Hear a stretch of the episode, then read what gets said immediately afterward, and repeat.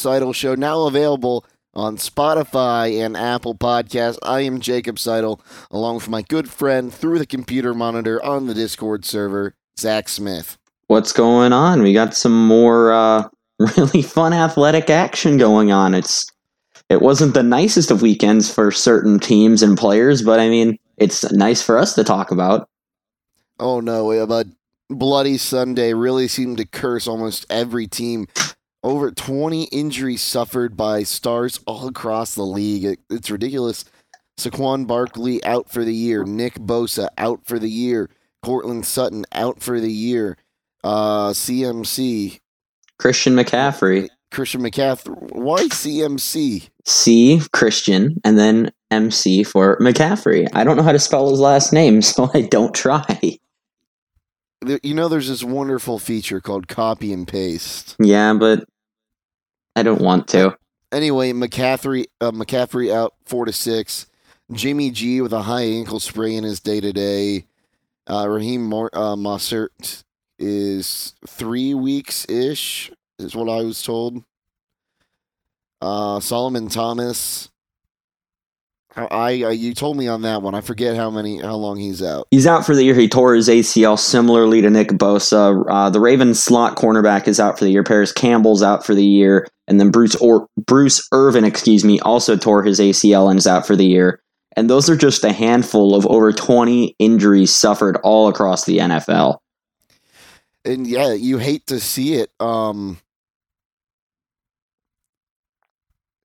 we'll get to the whole we have a whole thing about this later in the show but why did we see so many injuries in week 2 there's there's a lot of speculation at least from the San Francisco 49er standpoint that it had something to do with the turf um, at MetLife Stadium in New Jersey.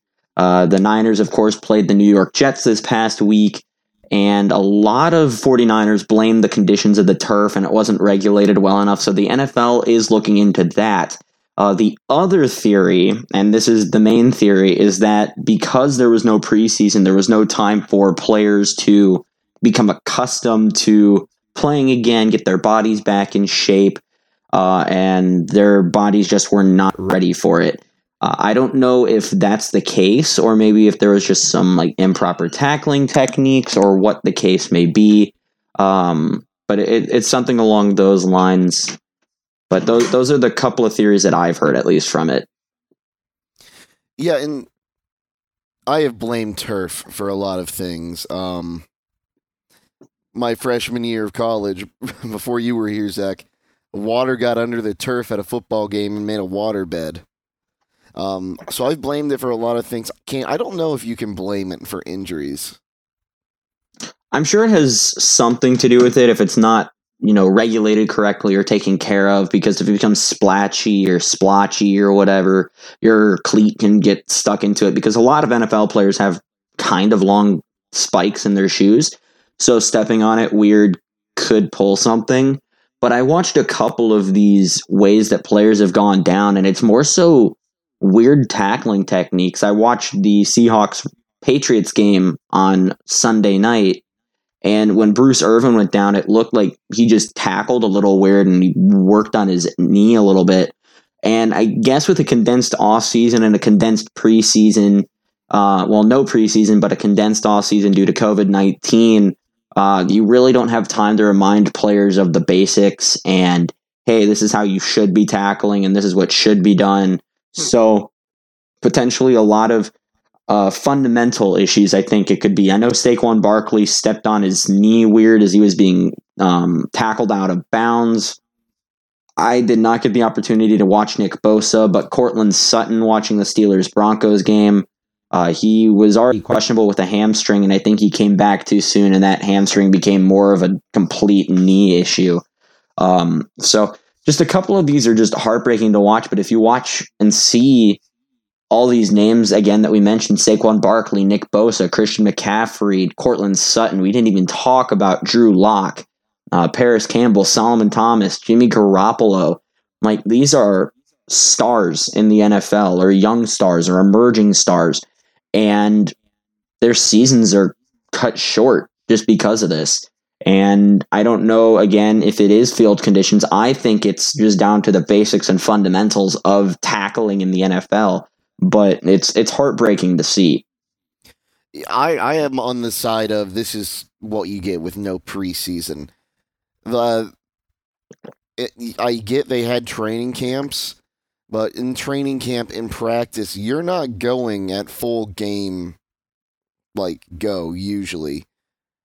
And I'm not saying you do in preseason games either, but at least you were going against an opponent that was trying to beat you. Um, I just think not having a competitive game before the season starts really hurt a bunch of guys, especially on the physicality uh, standpoint.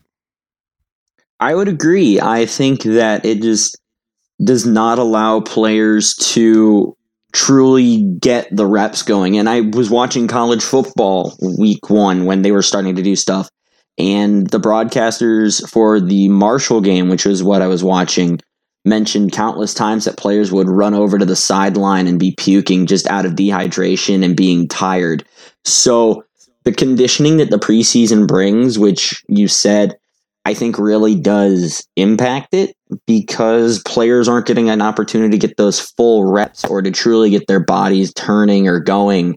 So it, it's just really sad to see players getting hurt and players just not being conditioned for it.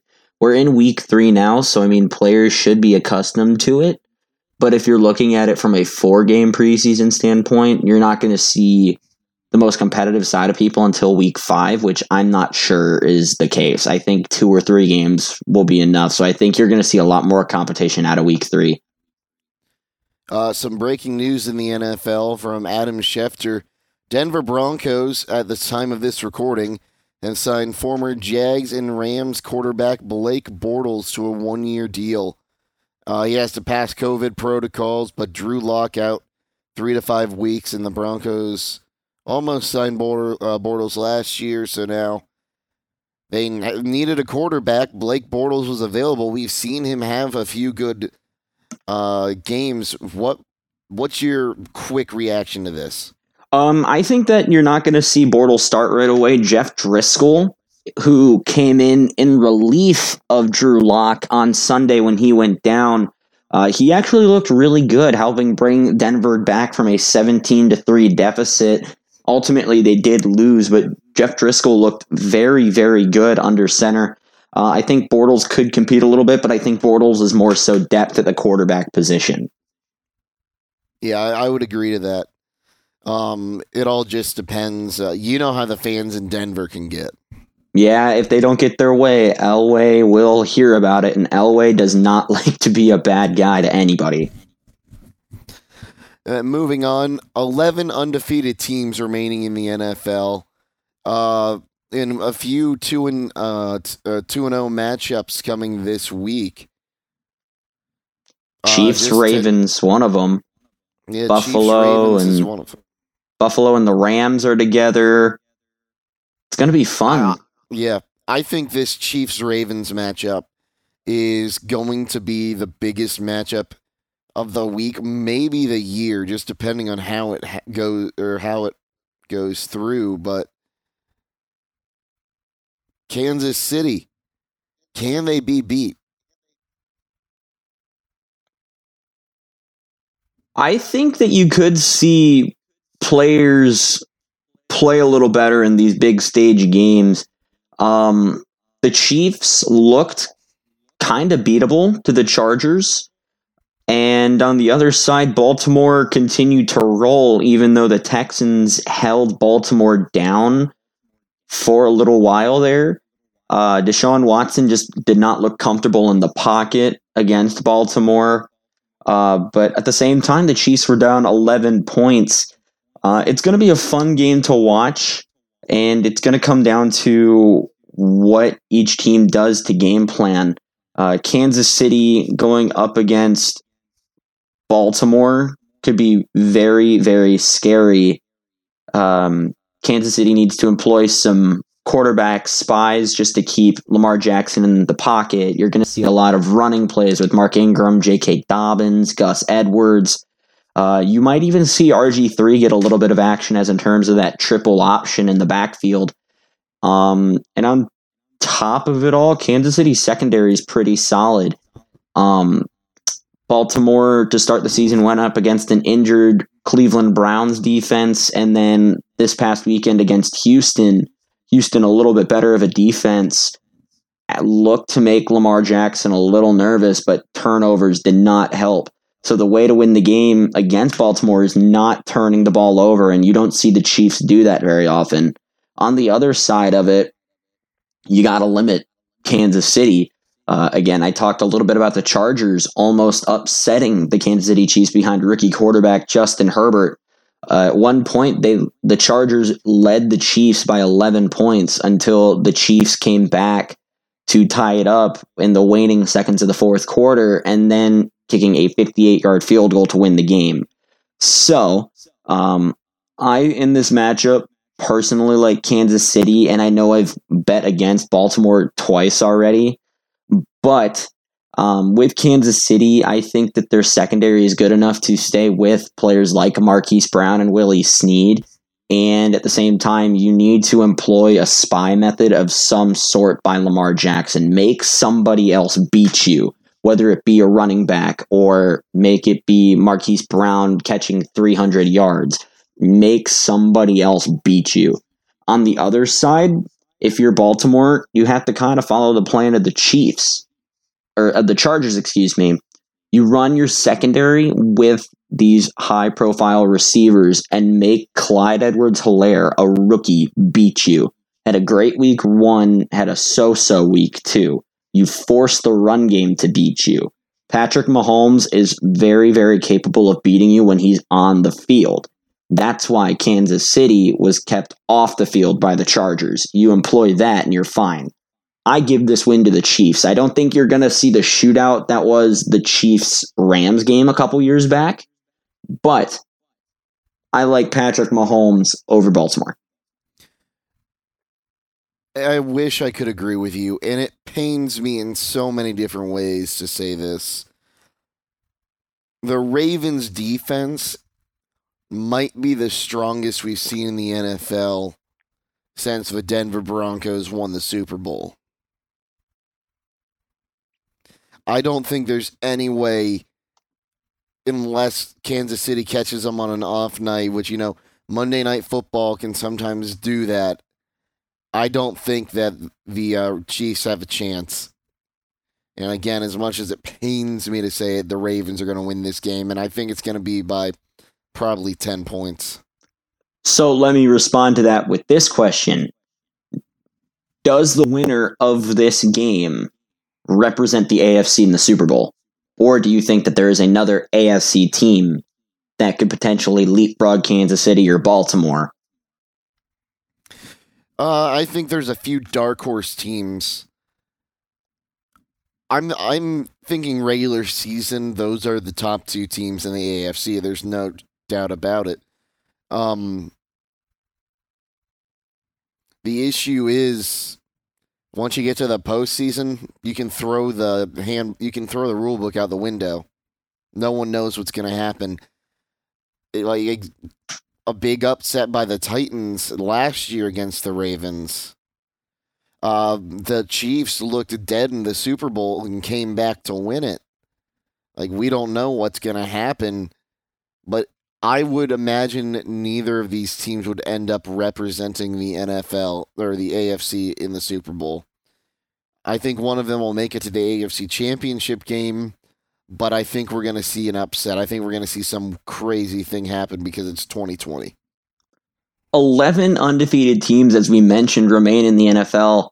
Uh, Buffalo, Baltimore, Pittsburgh, the Chiefs, the Titans, the Raiders, the Bears, the Packers, the Cardinals, the Rams, and the Seahawks the AFC being the only side of the spectrum that has at least one defeated team, undefeated team in each division. Jacob, my friend, of these 11 teams remaining, which one has the best chance to remain undefeated throughout the season? I'm going to go with the Seahawks. They were a, a little quiet uh, on Sunday Night Football last night. Uh, they host the Cowboys in, uh, in Seattle this week. And really that the whole NFC West is not as strong as it used to be. Uh, Russell Wilson's never won an MVP like we said last week. He's playing like an MVP so far this season. I think the Seahawks are the best chance the league has of having a team go 16 and 0. I'd probably agree with you. And I think that something that really helps the Seahawks case is Sunday, Bloody Sunday, which we just saw. Um, the 49ers were really, really hurt by injuries this past week. Again, Solomon Thomas, Nick Bosa, Jimmy Garoppolo. It's kind it's going to be really weird to see the 49ers fall back out after having such a successful year. I'm going to kind of go a different direction from you. And I think the team that has the best chance to go 16 and 0 is the Green Bay Packers. And let me tell you why. First of all, Aaron Rodgers is on a revenge tour, scoring at least 40 points in both of the past two games 43 against the Vikings, 42 against the Lions. If you look at the Packers' schedule, it's pretty favorable. Uh, they are at the Saints, uh, they ha- have to go to San Francisco, which they struggled with last year. But if the 49ers are without some of their defensive stars, that could be huge. They have to go up against the Bears twice, still a pretty formidable defense. They've got the Vikings again, the Buccaneers, the Falcons, but overall, I I really like the way that this Packers schedule looks, and I I really do think Aaron Rodgers is going to make a push for MVP. Um, I I like the Green Bay Packers. Yeah, well, numbers like this 50 is 74 with that beard for Aaron Rodgers. 604 yards, 6 TDs, no interceptions. And that's even coming off uh, his team trailing to the Lions until halftime on Sunday. And what well, that was a great game against the Lions. They uh, they just came back and couldn't stop anything. Uh, but I really do like that pick. And then I'd like to go with the team that should be 2 and 0. Uh, that I think is a real dark horse that a lot of people didn't see coming. The Jacksonville Jaguars and Gardner Minshew the second. Yeah, the, the Jaguars really becoming a surprise team, remaining strangely competitive again. And we mentioned it last week. This is a team that most people expected, you know, they should really tank. They should go get the new quarterback of the future in Trevor Lawrence, make it a rebuild year, see what young players they've got, and go from there. But in back to back weeks, this Jacksonville Jaguars team, led by Gardner Minshew, looked really competitive. The Colts win for week one shocked the NFL world because the Colts were a favorite to win the South. And then this past week, watching the Titans game, Gardner Minshew was in this game the entire time. They lost that one in Tennessee 33 to 30, but it was the game ending interception on the final drive by Gardner Minshew that ended up costing the team that game. But I mean, Gardner Minshew looks really, really good. Six touchdowns. He's got a quarterback rating of 78.8. Only threw one incompletion week one. He just looks really good, and I don't I don't think that the Jags necessarily need to be tanking for a new quarterback. I think Gardner Minshew is the quarterback of the future in Jacksonville. I think he is too, and he's not a guy a lot of people know about, but now he's a household name down there in the Jacksonville area. Uh, the Jags are favored by three against Miami this week. Uh, they're the Thursday night football game. Uh, Zach, what's your pick for that game? Honestly, it could be a lot of fun to watch. Miami, the Dolphins were a small favorite, in my opinion, to maybe sneak into the wild card spot again. Seven wild or a seventh seed being introduced in the wild card matchup. And the Dolphins made a lot of really interesting offseason moves. Uh, Byron Jones being the most notable of them, going getting Tua Tagovailoa in the draft. Um, but Ryan Fitzpatrick has made a lot of mistakes in recent games. Uh, against the Patriots, he threw three interceptions. And this past week against Buffalo, he didn't look as sharp, even though it came within a one score game. Josh Allen just had too good of a game. Um, Miami, I heard a take when I was listening into that game. Uh, Ryan Fitzpatrick can keep you in games on both sides of the ball. Um, that's speaking offensively, Ryan Fitzpatrick can keep you in the game. But also, if you're the opposing team's defense, Ryan Fitzpatrick can throw interceptions quite easily. Um, my pick in this game is the Jacksonville Jaguars. I really like the way that this offense is playing. Uh, DJ Chark looks really good, and this undrafted free agent Robinson looks fantastic. Gardner Minshew, as I said, looks really good. I think he could potentially earn a, a comeback player of the year type deal, um, even though he didn't even have a bad rookie season. And this defense has looked surprisingly competitive again. Uh, they're letting a lot of points up, but they're making plays when it counts. And on top of that, Gardner Minshew is keeping them in games. I like the Jaguars at home over the Dolphins. I'm going to say probably about by a one score game. So I'm going to say a touchdown separates the teams. I think that too. Um, I I just don't see. I don't think Ryan Fitzpatrick has much left in the tank in his career, unfortunately, with the Dolphins. Um, I don't remember. Tua is healthy now, isn't he? Tua is relatively healthy, but I believe the intention in Miami is to not have him play his rookie season. Makes sense. Um, so that was going to bring up my point. Do they start Tua? But I'm like, I don't think he's fully healthy yet. I, think it's going to be a bit of a blowout. I think Jacksonville is going to make a statement win here to, on Thursday and go two and one. I think that's going to be a fun game to watch overall. Typically, when you see like a Dolphins Jags matchup, you're like, oh, it's just two teams not trying to do much this season. But the the way that Jacksonville's been playing, they're not playing to tank; they're playing to win. And I think you you can credit both sides of this. Like, why are you trying to win right now? We're not going for the win right now. But I think some of these players are sitting here saying, you counted us out. You traded away our playmakers. Yannick Ngakoue is gone. Leonard Fournette's gone. Calais Campbell's gone. Jalen Ramsey and AJ Bouye are gone. You know, we're we're not competitive, but they they are. And I think the Jags look really good. Um, and I give it to them over the Dolphins. And speaking of the Dolphins, I got asked this question as the Dolphins will be one of many 0 2 teams. You look at historically, most 0 2 teams do not make the postseason, but again, with an extra playoff spot being given by both divisions, the AFC and NFC, of all the 0 2 teams in the NFL right now, you've got the Dolphins, Jets, Texans, Bengals, Broncos, Giants, Eagles, Vikings, the Detroit Lions, Atlanta Falcons, and Carolina Panthers. Which one of those teams is the best shot at sneaking into the postseason this year? I think you're going to be surprised with my pick. Okay. For the A- for the AFC. Okay. The Cincinnati Bengals. Ooh.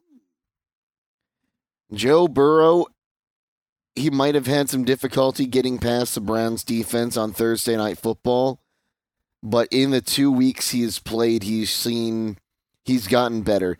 He threw his first two touchdown passes Thursday night as the season goes on, I expect him to get nothing but better, and that makes me ex- very excited for the next Browns Bengals matchup. Uh, Joe Mixon, can't count him out. AJ Green, when he's healthy, catching touchdowns. I think Joe Burrow and the and the uh, Cincinnati Bengals will go to the playoffs from the AFC. From the NFC, an 0 2 team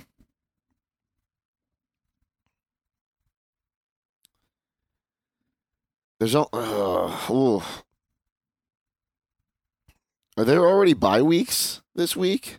Mm, there shouldn't be. I know. I think the first round of bye weeks is week five.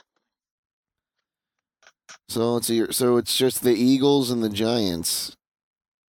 And from the, the NFC. Yeah.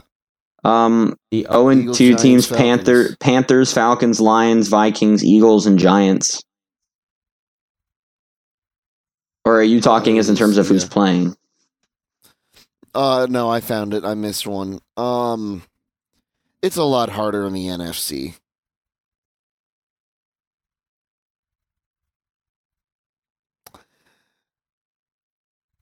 I'll go with another one. I think you're going to be surprised, and I think this one you'll disagree with. The Detroit Lions. I do not disagree with you.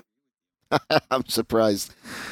Matt Stafford had a good game in the first half, and I think if Matt Patricia can get his offense and defense sorted out for more than one quarter at a time, one quarter at a time, this is going to be a team to beat in the NFC in the playoffs. Yeah, I'll, I'll kind of echo a little bit. I'll, I'll start with the AFC. If you had asked me a week ago who my favorite was, I would have told you the Denver Broncos. Um, I loved the offseason additions that they made, and Drew Lock looked really solid. Yeah, they lost Von Miller, but the defense still looks relatively good. But I'm not going to echo that to you anymore. Um, I don't, especially with the injury to Drew Lock, unless unless Jeff Driskel looks fantastic. I don't think that you're going to see Denver make the playoffs, which stinks because I really thought Denver would be the seven seed.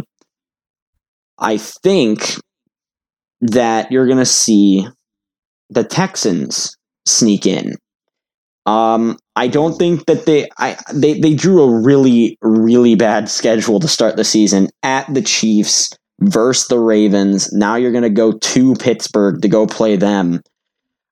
And I'm sitting here I don't necessarily think that Houston's going to make it out of Pittsburgh with a win because I think there's a couple of injury concerns with Houston. However, the Texans play in the AFC South, which is strangely competitive, but there's too much talent on that roster to really, you know, not make the push. Uh, I look at the other AFC teams in here. The Dolphins, I think, could try, but I don't think it's going to happen. Uh, the Jets, certainly not. As much as I want to agree with your pick on the Bengals, I mean, if the the way that Baker Mayfield played on Thursday night this past week, if he can do that, I don't. He, I think the Browns can stay in the postseason hunt, and I don't think you see four AFC North teams in there. Um, and the Broncos are just injury plagued. I, I like the Texans the most out of the potential AFC players just because Deshaun Watson's under center. You still have David Johnson. Will Fuller, if he's healthy, will be fine. I don't think he's playing this week. JJ Watt is, was a force against Baltimore. Um, but Houston's got to find a way to win against good teams. And at least the first two weeks to start the season, they have not done that. And they really look like they missed DeAndre Hopkins. Uh, I look at the NFC. I like your take with the Lions. The Lions were my were my pick to win the seventh seed. Um, but what's stopping me is that the Lions cannot finish games. Um, they held the lead in both of the games they played. D'Andre Swift dropped the ball to start the season in week one, costing them a week one win, and week two they fell apart. Yes, it was to the Packers, but you had a lead and you got to hold it. You can credit some of that to secondary injuries, but I don't think so. So the Lions, I still think will make the postseason, but they are not who I think have the best shot. My team that I actually think has the best shot is the Atlanta Falcons. And you can yell all you want about this loss the other day. Like that onside kick, Atlanta should have dove on the ball. You don't let the ball roll, you dive on it. The offense can't touch it unless it travels the allotted yards. You can touch it. I would have say that Atlanta needs to clean up a little bit. However, that offense is so much fun to watch. So much fun to watch. Matt Ryan, Todd Gurley, Julio Jones, Calvin Ridley, this Russell Gage guy. Who where did you find this guy? He looks awesome too. This offensive line is solid. This tight end room is awesome. It's it's the defense that I have questions with, but especially with Tampa Bay not playing to what people expected it to be, and Carolina now losing their only offensive playmaker for the year. Give me the Falcons. Yeah, that's I, that's a good pick too. I like that one. Um, my biggest issue is with those new uni, uh, unis. They're cursed, apparently. I mean, I'm all for like new uniforms, kind of like that, but they look like an expensive Division three uh, NCAA school. They look good though. I, I like the color scheme of it. They look good, and the Falcons just need to turn it around because Dan Quinn knows his job's on the line this year. That this this ownership has trusted him because he's gotten to the Super Bowl. But with this type of offense, this is the year where you say, guys, we fell in the Super Bowl a couple years ago. Let's turn it around. And I, I, I think they stand the best chance to get into the postseason of these other teams. I don't think the Giants or the Eagles are going to do anything uh, the Panthers without Christian McCaffrey for the next couple of weeks. I don't think it's going to happen. The Vikings will make the push, but the NFC North is very competitive. I like the Falcons. I still think the Lions make it in, but I like the Falcons to push. Okay. And with that, let's go on and make our picks for the week. Uh, we'll start Thursday night football, Dolphins and Jags. We already kind of said that one. We're both picking the Jags. Zach's going to call it a bit closer than I am. I think it's going to be at least a 10 point game for the Jags, but uh, Chiefs and Ravens. We already called this one too. I called the Ravens. Zach, you called the Chiefs. I did. Steelers versus Texans. In Pittsburgh. And in Pittsburgh, but still no fans. Yeah, and and watching the Steelers Broncos game over the weekend, the Steelers defense looked fantastic. Seven sacks, an interception, a fumble, a safety. Uh, yeah, you can say, well, you played against a backup quarterback, but still, that game remained very competitive. The Steelers' offense is what questions me, and I think it's still Roethlisberger coming back from his offseason surgery. However, watching some of these throws and throws on the run by Roethlisberger. He hit Diontae Johnson on the run in the end zone. He threw an 81 yard dime to Chase Claypool up the sideline. I don't think the Texans have the defense to stop an offense like that if Roethlisberger continues to push down the field. Um, and on the other side, you're playing arguably the best defense in football in the Pittsburgh Steelers defense. So I, I like the Steelers in this one. You can bias it a little bit off that I'm a Steelers fan, but Will Fuller was held touchless against Baltimore. And other than Will Fuller and maybe David Johnson, Deshaun Watson really had nobody to throw to. And if it's one thing the Steelers were able to do both of the past two weeks, it's limit the run game. So I don't think that Houston has the offensive weapons to go against the Steelers defense. Give me the Steelers by a touchdown. You see, I'm going to go the other way here. I think the Texans are fed up and they are hungry for a win. And when Deshaun Watson is hungry, he is the most dangerous quarterback in the league. I'm going to say Texans by a field goal. I like that pick. I like that pick too. Uh, Bengals versus Eagles. I'll start off on this one. Week one, Joe Burrow got his first rushing touchdown. Week two, his first passing touchdown. In week three, Joe Burrow and the Cincinnati Bengals go into Philadelphia and he gets his first NFL career win. I like that pick. I don't think Philadelphia has it. Uh, Carson Wentz does not look sharp. His offensive weapons do not look good. His offensive line looks like crud. His defense can't do much. I agree with you. in Philly's abysmal right now. It's ridiculous. I agree with you. I like the Bengals in that game. Give me the Bengals by 10. Joe Burrow gets his first W in a Cincinnati uniform. By 10, I'm going to say Bengals by 14 to 20. Ooh. Uh, it's going to be a blowout. It's going to be a bloodbath in the city of uh, in uh, the Oh wait, is it in Cincy? Or is it in Philly? I I don't know. In the city of brotherly brotherly love. We'll go with that one. Tampa Bay at Denver. Now, you you might disagree with me a little bit on this, but Tampa Bay was cursed with an illness this past week. You see, the, the wide receiver room was diagnosed with a case of the drops. Chris Godwin was out with a concussion. Mike Evans looked good, but every other part of that team could not catch the ball from Tom Brady. Tom Brady, as I said, is past his prime. I don't think Tom Brady's got it anymore. Tom Brady looks very, very, very beatable. The Tampa Bay Buccaneers go into Mile High and lose to Jeff Driskel and the Denver Broncos. You see, as much as I would like to take that pick, I just don't see a Tom Brady led team losing to the backup for the backup. Well, the the other way that I gotta throw this to you is it's very, very tough to play in mile high. It's very hard to play. And I mean, yeah, both teams are coming back, but Denver's more accustomed to it. You can argue the same thing with Tom Brady, but I I don't like the way that this Tampa Bay team looks right now. I, I don't. Denver's coming off of two losses, one to Pittsburgh where they almost won in Pittsburgh. This this defense is playing well. This offense is humming with Jeff Driskel. Drew Lock didn't score touchdowns when he was in the game. He ended up getting sacked, fumbled the ball away, and this team should have been written off right then and there.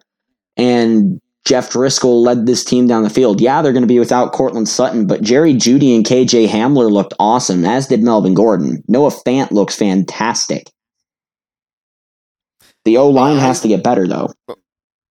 Sorry about that. I thought you were done. No, you're good. Um, I'm going to go ahead. I, I think Tampa Bay is going to win this one. I think it's going to be another close game. I think it's going to be by a field goal. I I just don't. I don't think Tom Brady's past his prime. I think they're still figuring things out. This is the last week I'll give them that excuse, though. That's fair. And finally, Monday Night Football in the Superdome. Sunday Packers. night. It was a typo. Sunday Night Football in the Superdome. Zach. Hey, you know, I'm allowed to make mistakes. I, I before we started recording, I told you that was a change that I needed to make. You didn't want me to I'm sorry. resend it. It's not on me. This is not my fault. Uh, Sunday night football, Packers Saints. You know what? This game is going to be fun to watch. Um, but the injury bug is in New Orleans right now, as in terms of Michael Thomas. Drew Brees last night against the Raiders did not look all that good. He threw an interception. Uh, the Raiders knew that all they had to do to stop this offense was go after Alvin Kamara.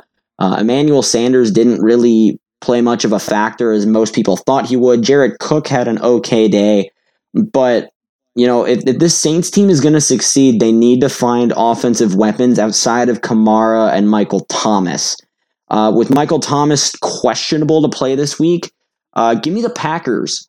Uh, riding off two big wins, give me the Packers by ten over New Orleans. I I'm gonna go the other way with it. I think Drew Brees, he's another one of those quarterbacks when he is mad, he's on a whole nother level. Statistically, he is the best quarterback in the NFL for the last about decade and a half. Throwing touchdowns. Uh, I think last week's an off night. I think he finds another receiver that he that can be his safety blanket, and I think it's going to be ten points to the Saints at home. I like those picks. You heard them here, folks. Uh, we like the Jaguars. Jacob and I both took a different team in the Chiefs Ravens game. In the Texans Steelers game, we both liked the Bengals. We both took different teams in Tampa Bay, Denver, and in Packers Saints. And with that, that's going to wrap up the NFL. We'll take a quick break, and when we come back, we've got MLB action, NBA, NHL, and of course, underreaction or overreaction.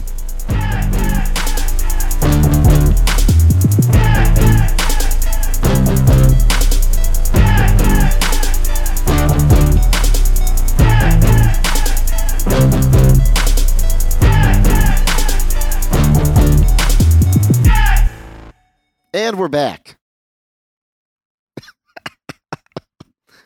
Jacob Seidel and Zach Smith with you here on the Smith and Seidel show. Oh, well, let's start up. Let's head back to the MLB. It's postseason time on this really short season. Not a fan of this really short season. Um, Neither am I. a lot of teams have clinched. Yeah, a couple of teams have actually clinched, and I agree. I, I'm not a big fan of this shortened season. Uh, of course, if if you're a fan of a team that's not exactly playing their best right now, you're a fan of this uh, this shortened season. But overall, it's not the same without regular amounts of baseball. Uh, you mentioned that we are close to postseason time. We've got just a couple of games left for every team still playing. Six games, roughly six games for most. A couple of teams have already clinched their spots in the American League. The Tampa Bay Rays, the Chicago White Sox have clinched their spot. The Oakland Athletics, the Minnesota Twins, and the New York Yankees, in that order from one to five, have clinched a spot. In the NL, the Los Angeles Dodgers and the San Diego Padres are the only teams that have officially clinched their spot. Uh, a couple of magic numbers are already out there, too. So, so when was the last time we have seen teams clinch playoff berths, but the only one to clinch for the division is Oakland? I couldn't tell you. First off, when was the last time we saw Oakland win the AL West? It, it, it's been a little while. The thing is, though, the the Astros. This is not the season for the Astros, especially coming off of the whole uh, stealing signs debacle. And players and fans are letting these Astros know that they're not taking it anymore. Um, and and I think that the Astros season, you know, what how they're playing right now is a true indication of well, now we're being watched, so now not a lot can happen. The only player that they really lost was Gerrit Cole, if I remember correctly. So, you know, the, the Astros really have no excuse. The players are all still there. I and I I think that they're finally getting called out for it, and I'm glad that they're finally getting called out for it. oh, I just think they're not winning because they cheat. Uh, That's what I'm cheat. I'm getting at. because uh, Mr. Manfred, he uh, he might not, even though he is the worst commissioner in professional sports, he might not uh, take too kindly to them cheating, uh, continuing to cheat after getting caught. Yeah, But you take a look at this Tampa Bay with a sneaky good season. I hadn't heard anything about Tampa Bay until a few weeks ago. They are going to end up winning, probably going to win the AL East. Uh, they're four and a half games ahead of the New York Yankees. Both those teams have clinched. Um, in the Central, Chicago and Minnesota. And this the the AL Central is still wide open. Indians have three against three more against the White Sox. Twins are playing in the division. This very much could be a complete 180 by the time or in uh, by the time the season's over next week, and who's who wins and who comes in third and gets a wild card in the AL. yeah. The the biggest thing in the Central, and I think the biggest X factor is the Cleveland Indians, and the reason why their pitching rotation has been solid all year long, all year long. I still think Shane Bieber could be a dark horse MVP candidate. Um, but dark horse. I think he's. Oh, I don't Young disagree on the Cy Young, but I, I think you could see him be the MVP, at least in the American League. Uh, the problem with Cleveland this year has been the bats. Uh, the offense has been super, super spotty.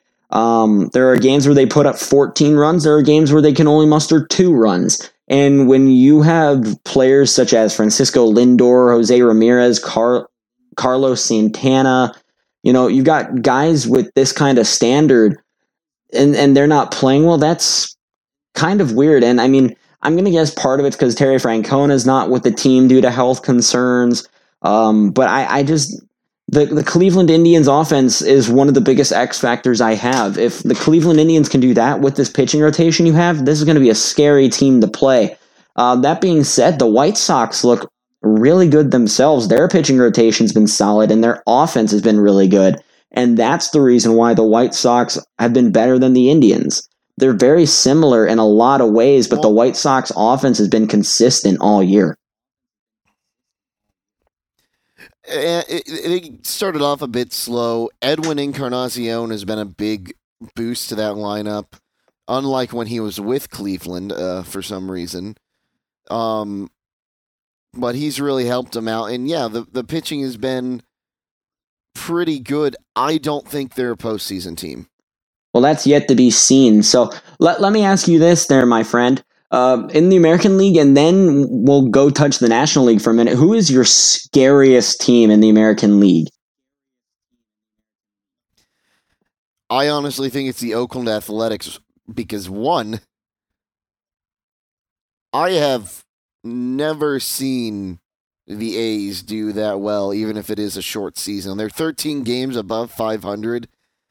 They've got good. They've got sneaky good pitching. Pitching you don't expect to be good.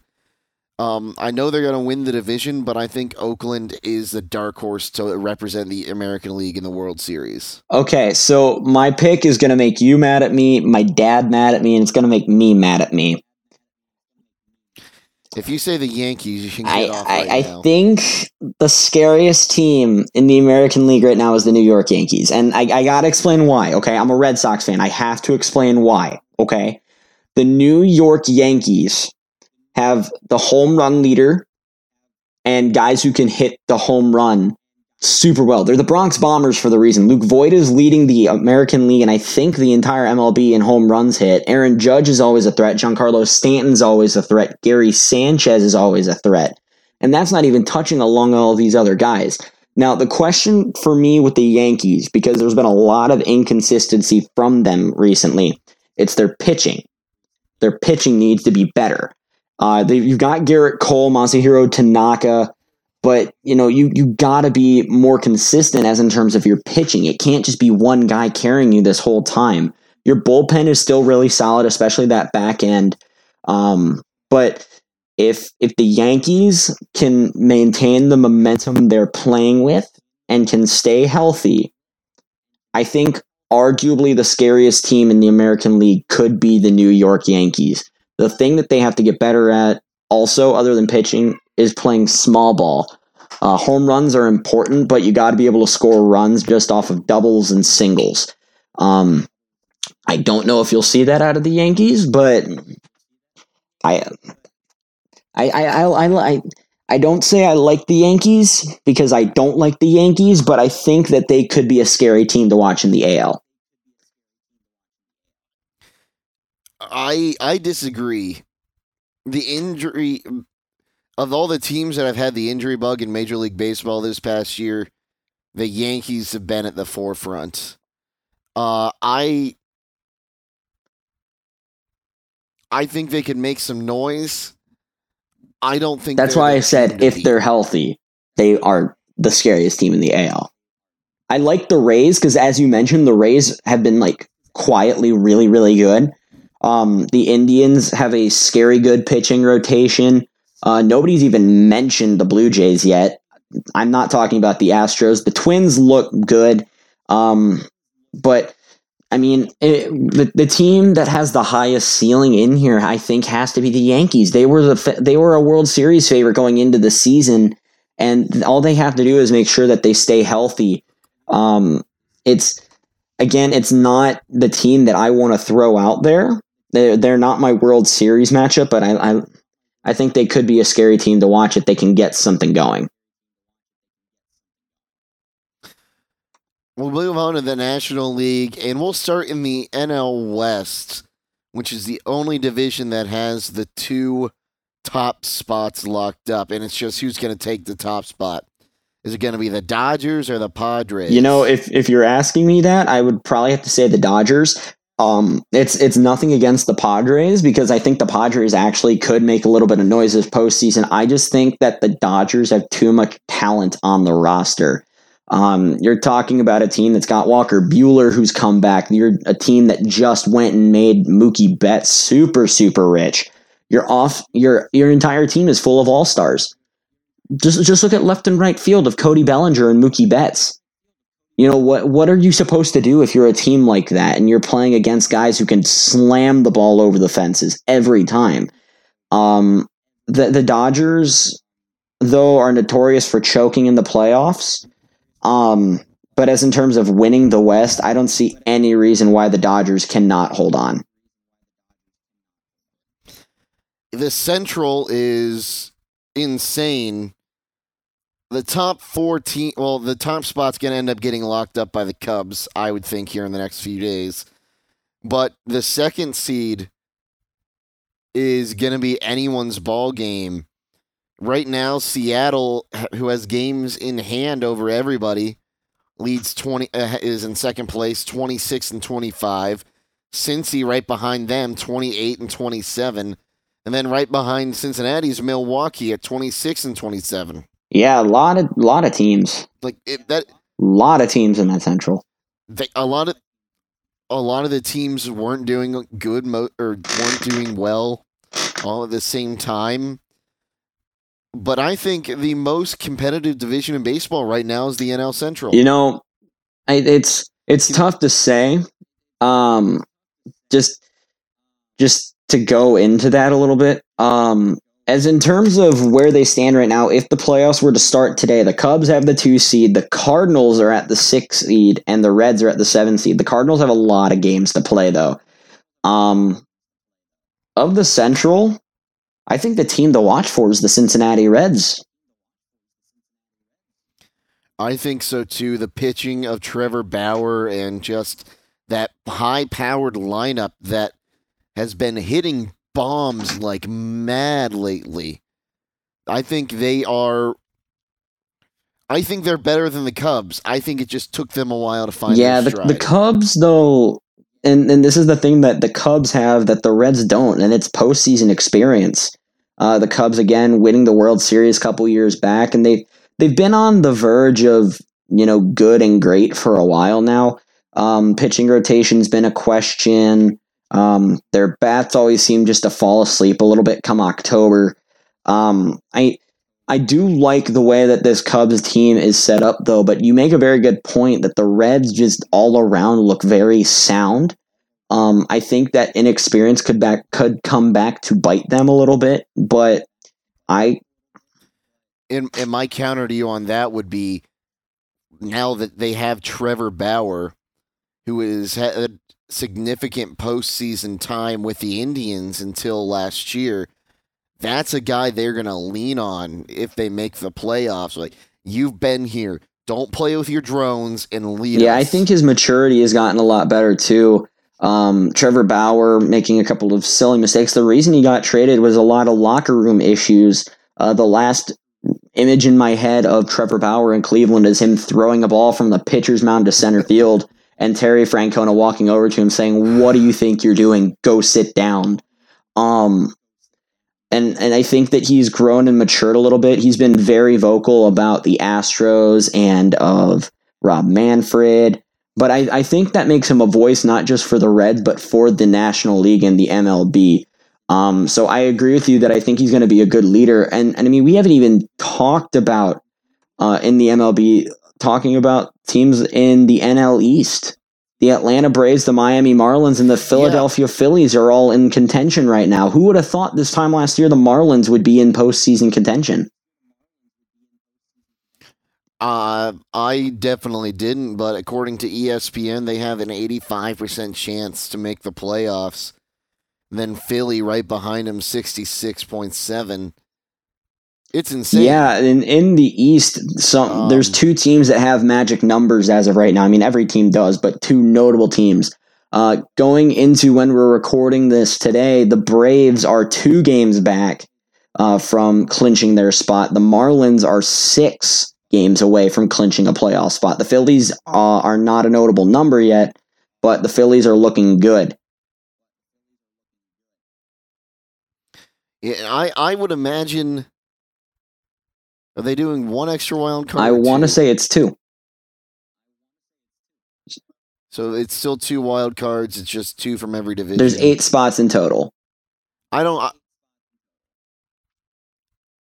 yeah. Okay. So I would imagine Philadelphia is going to be that third wild card. or the or not the the second wild card. Pardon me. Um, whether that be them beating, whether that be with Cincinnati, Seattle, or St. Louis, or another team as the second wild card or trying to beat them out. So, go ahead. There's just, uh, I think, I think the Phillies are the gonna. Make I would agree with playoffs. that. Sorry, that that was the main point in that. I Oh, lost you're good. where I was going. Um, my my question to you is: we we talked about our scariest teams in the American League. Who's your scariest team if everybody's healthy and good to go? Who's your scariest team in the National League? San Diego Padres. Their bats have been insane the last month of the season. Uh, They're they're over 500. They're going to make the playoffs for the first time in what 14 Yeah. years, something like that. It's ridiculous. Their pitching has gotten better with the addition of Mike Clevinger, even though they traded away the barn, but we'll see what they can do. I think this could be a fun team to watch postseason. My my my scariest team is kind of one that we sh- we didn't spend any time talking about, and it's the Atlanta Braves. Um, and the reason being is Ronald Acuna. Uh, I think Ronald Acuna Jr. single handedly has made a difference on this team since he came back off of the IL. Um, th- this is a Braves team that we've seen go toe to toe with some of these really solid juggernauts the past couple of years and just fall just short. Um, I think that you could see the Braves make a little bit of noise. Uh, if again, if the postseason was to start today, they would be taking on the Cardinals, and I think that's the most favorable matchup. And in this postseason, again, if they were to start today, the Dodgers would have the Phillies, the Cubs would have the Reds, and the Padres would have the Marlins. I like that Braves Cardinals matchup the best amongst all of those. And I think if, you know, the Braves can stay healthy and put it all together, I I think you could see the Braves be a scary team to watch. I would agree with that. So, what's your dream World Series matchup now that we've kind of talked about it? My dream else World Series matchup. So, that can happen Okay, this season? So we we talked about it a little bit. Representing the National League, I like the San Diego Padres, and I'll tell you why. And you kind of mentioned it already there, Jacob. Of the bats are hot and the pitching looks good. Um, you, you you look at some of these guys: Manny Machado, Fernando Tatis Jr. Don't even get me started on Fernando Tatis Jr. He looks awesome. Um, th- this Padres team, I think you could silently see be very, very sneaky throughout the National League. They've been very, very sneaky during the season. Their big trade of getting Mike Clevinger, I think, has tied that pitching room together. That rotation looks awesome. And I think that representing the National League, you'll see the San Diego Padres. Now, the American League is a little tougher to talk about. Um, I, I, I don't see the Astros or the Blue Jays sneaking in there. I don't see the Athletics sneaking in there either. Uh, I think that you could see the winner of the White Sox Indian series get into that thir- uh, that spot. So my dream matchup that I'll tell you is the San Diego Padres. I think versus the Chicago White Sox. Um, the the pitching rotation has been really sound. and solid. Uh, they're on, if I remember correctly, year three or year four of their big rebuild, and the White Sox finally look the part. That pitching rotation is lights out. Um, you can argue against that a little bit. I mean, the Indians just put up some significant runs on that yesterday, but you got to approach it one game at a time. And the White Sox, they they look good. Their rotation is solid. Their bullpen is solid. Their all around lineup is really solid. Eugenio Suarez, like all these guys look awesome. So my dream World Series matchup: the Chicago White Sox taking on the San Diego Padres. My dream World Series matchup Cincinnati Reds versus the Cleveland Indians. And before everyone calls me an Ohio homer, like, yeah, I'm born, raised in Ohio, Buckeyes fan, check. Browns fan, Indians fan, Cavs fan, check all that.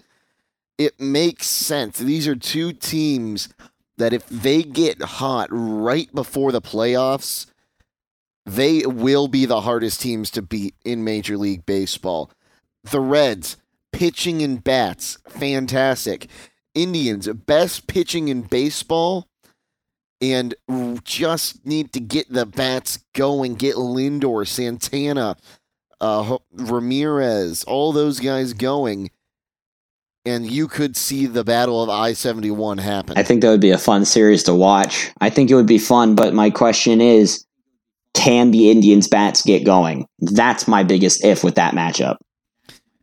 Not saying that I'm shooting your matchup in the foot, but that's that's what I'm worried about as an Indians fan, not so much as a sportscaster. Um, I think they can, especially when you have the chance to make a run for the division.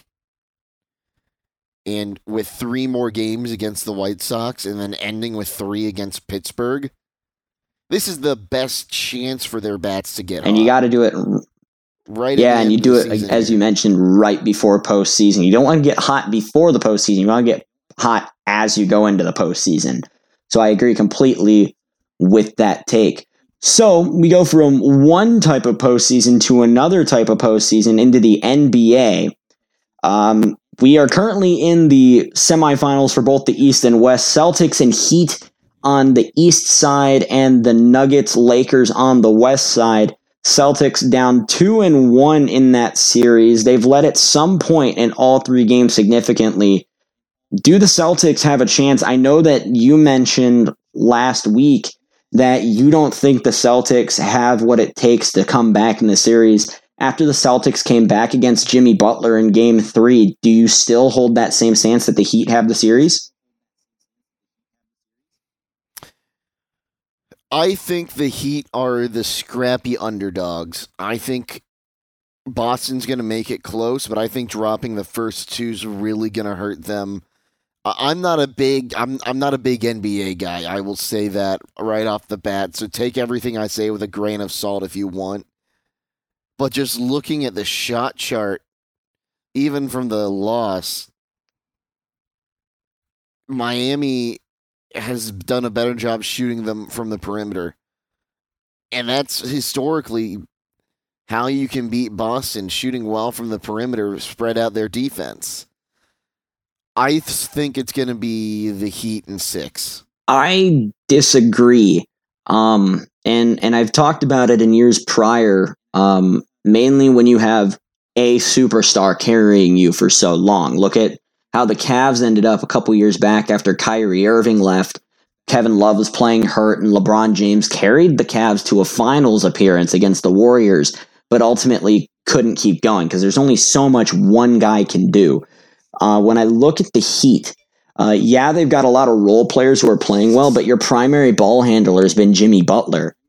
Um, so my question is, how much gas does Jimmy Butler have in the tank?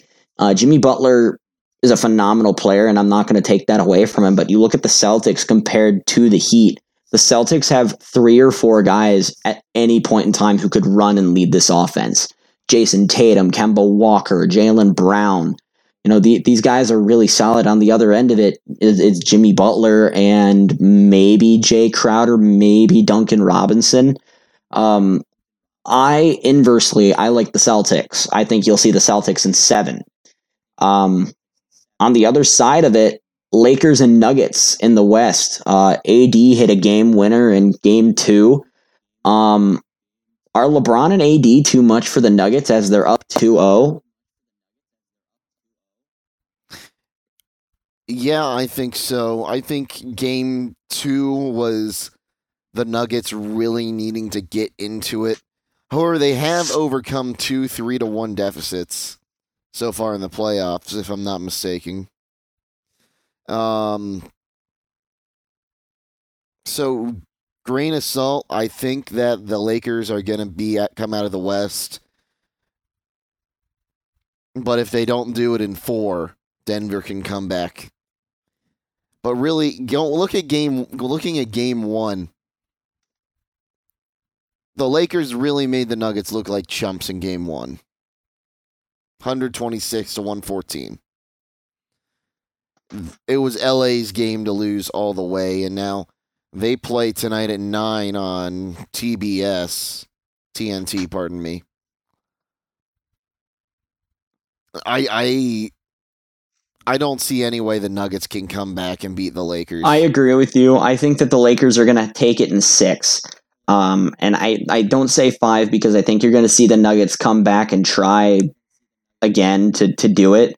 Um, but typically, when you hit a game winner like An- Anthony Davis hit in game two, hitting that three as time expired to beat the Nuggets, that's typically a dagger in the heart of teams, and it takes a lot of momentum out of them especially after guys like Jamal Murray have carried teams.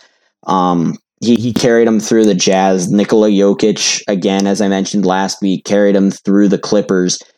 And I mean, the, they already did the Lakers the biggest favor in making sure that it's not the Clippers they're playing. Um, but that being said, I, I think the Nuggets are a little tired. And I think that you're going to see the Lakers carry it in six. So my and my NBA Finals matchup is Celtics Lakers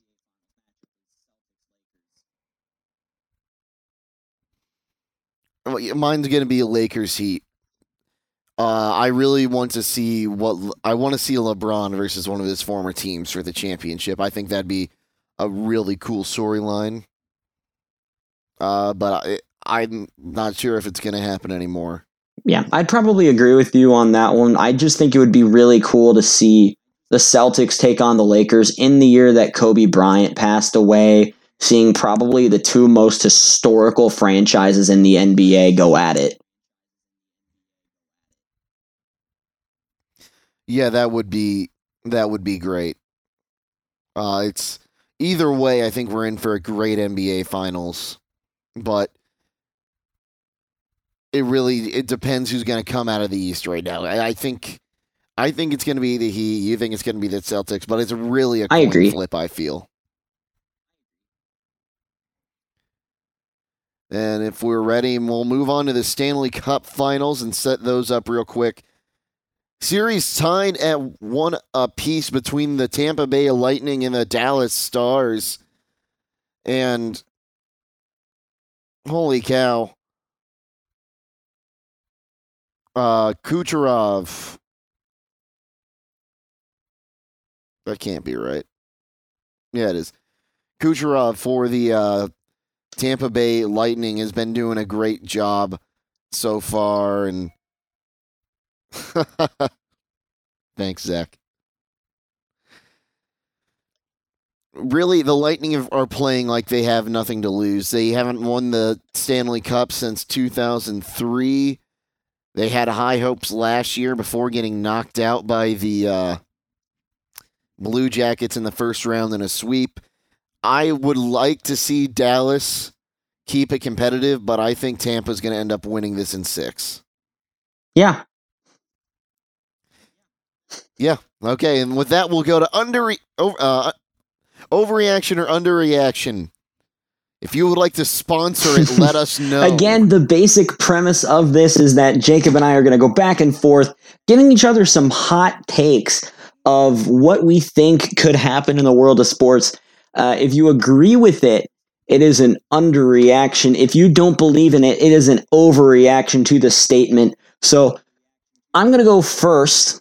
Uh, and I mean, we, we kind of talked about it a little bit earlier on in the show, but Mr. Jacob Seidel, overreaction or underreaction? The Jaguars are a playoff team this year.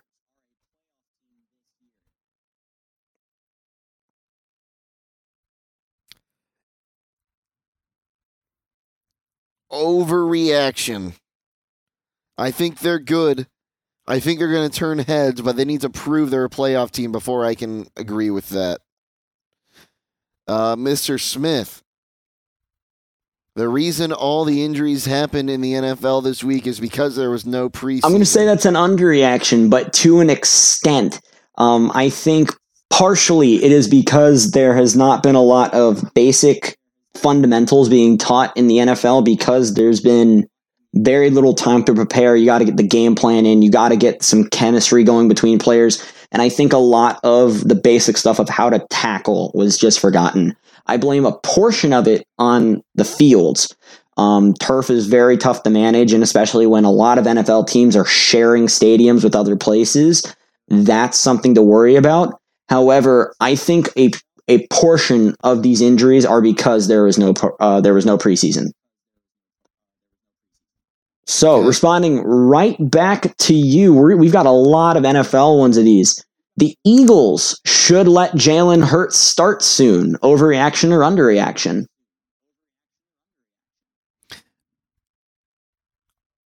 I'm going to go in the middle ground and just say that's a reaction.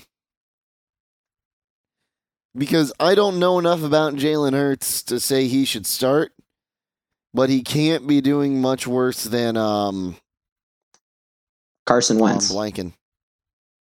Yeah, Carson Wentz. That's what I thought. That's what I thought, but it also sounded wrong in my head. Um, I'd say if they lose to the Bengals Sunday, that's when. But I'm not going to say that's an overreaction or underreaction. I think that is a common sense reaction. The okay, well, we'll go to back to the we'll go to the NBA on this one. LeBron James will be in the NBA Finals, but the MVP will be Anthony Davis. Underreaction or You know, overreaction? I, I kind of want to go on the same ground as a, just a reaction. However, I think that it's going to be a slight overreaction. LeBron James, ever since he was not named MVP, he only got like 12 or 13 votes, if I remember correctly. Um, he, he's playing mad, and Anthony Davis has been a big portion to this Lakers team, but LeBron James is the engine that makes this Lakers team run. Uh, as much as I want to say Anthony Davis is going to earn the the famed trophy, I think you're going to see LeBron James be the first player in NBA history to win an NBA Finals and an NBA Finals MVP for not one team, for not two teams, but three different teams. That, that's just an insane thing to think about as well. So, back over to you, my friend. The San Diego Padres, as we mentioned, are back in the postseason for the first time in 14 years. Overreaction or underreaction, they will win the World Series. Underreaction with an asterisk. I think they have the talent and the capability to win a World Series. I don't know if they can get there. I would have loved to see it. It'd be a great storyline for baseball in this uh, pandemic shortened uh, shortened season, but I just don't know if they can do it. It's an underreaction because they have the talent, but I can't say for sure that they'll win the World Series. Underreaction or overreaction, Mr. Smith? The Miami Hurricanes will be in the conversation for the college football. I'm going to say that's a slight overreaction, and let me tell you why. Th- This Miami Hurricanes team looks really good in the ACC, beating UAB, and then this past weekend dominating number 18 Louisville. If Miami really wants to return to where they were a couple of years ago, they have to turn and beat some of these good teams. And they'll have the opportunity on October 10th when they go up against number one Clemson to make that case. Um, I say it's an overreaction as well because, especially with the Big Ten looking to resume here in a few weeks, I think that there's going to be a lot more competition in Miami now at being ranked at number 12 needs to show why they're really good. I'm going to say overreaction, but I think they can do it if they get some of these really good wins off. I'll agree with you, uh, but I'm gonna with the overreaction. But I'm gonna add on a hot Okay. take. Cincinnati, the Bearcats, would make the college football playoffs before. I'd probably Miami agree with that. The Cincinnati Bearcats have to play undefeated uh, football, but I could see it. I could see it. Overreaction or underreaction, Okay. sir? After Sam Darnold has just not looked the part for the New York Jets, the New York Jets should give up on the Sam Darnold experiment and tank for Trevor Lawrence.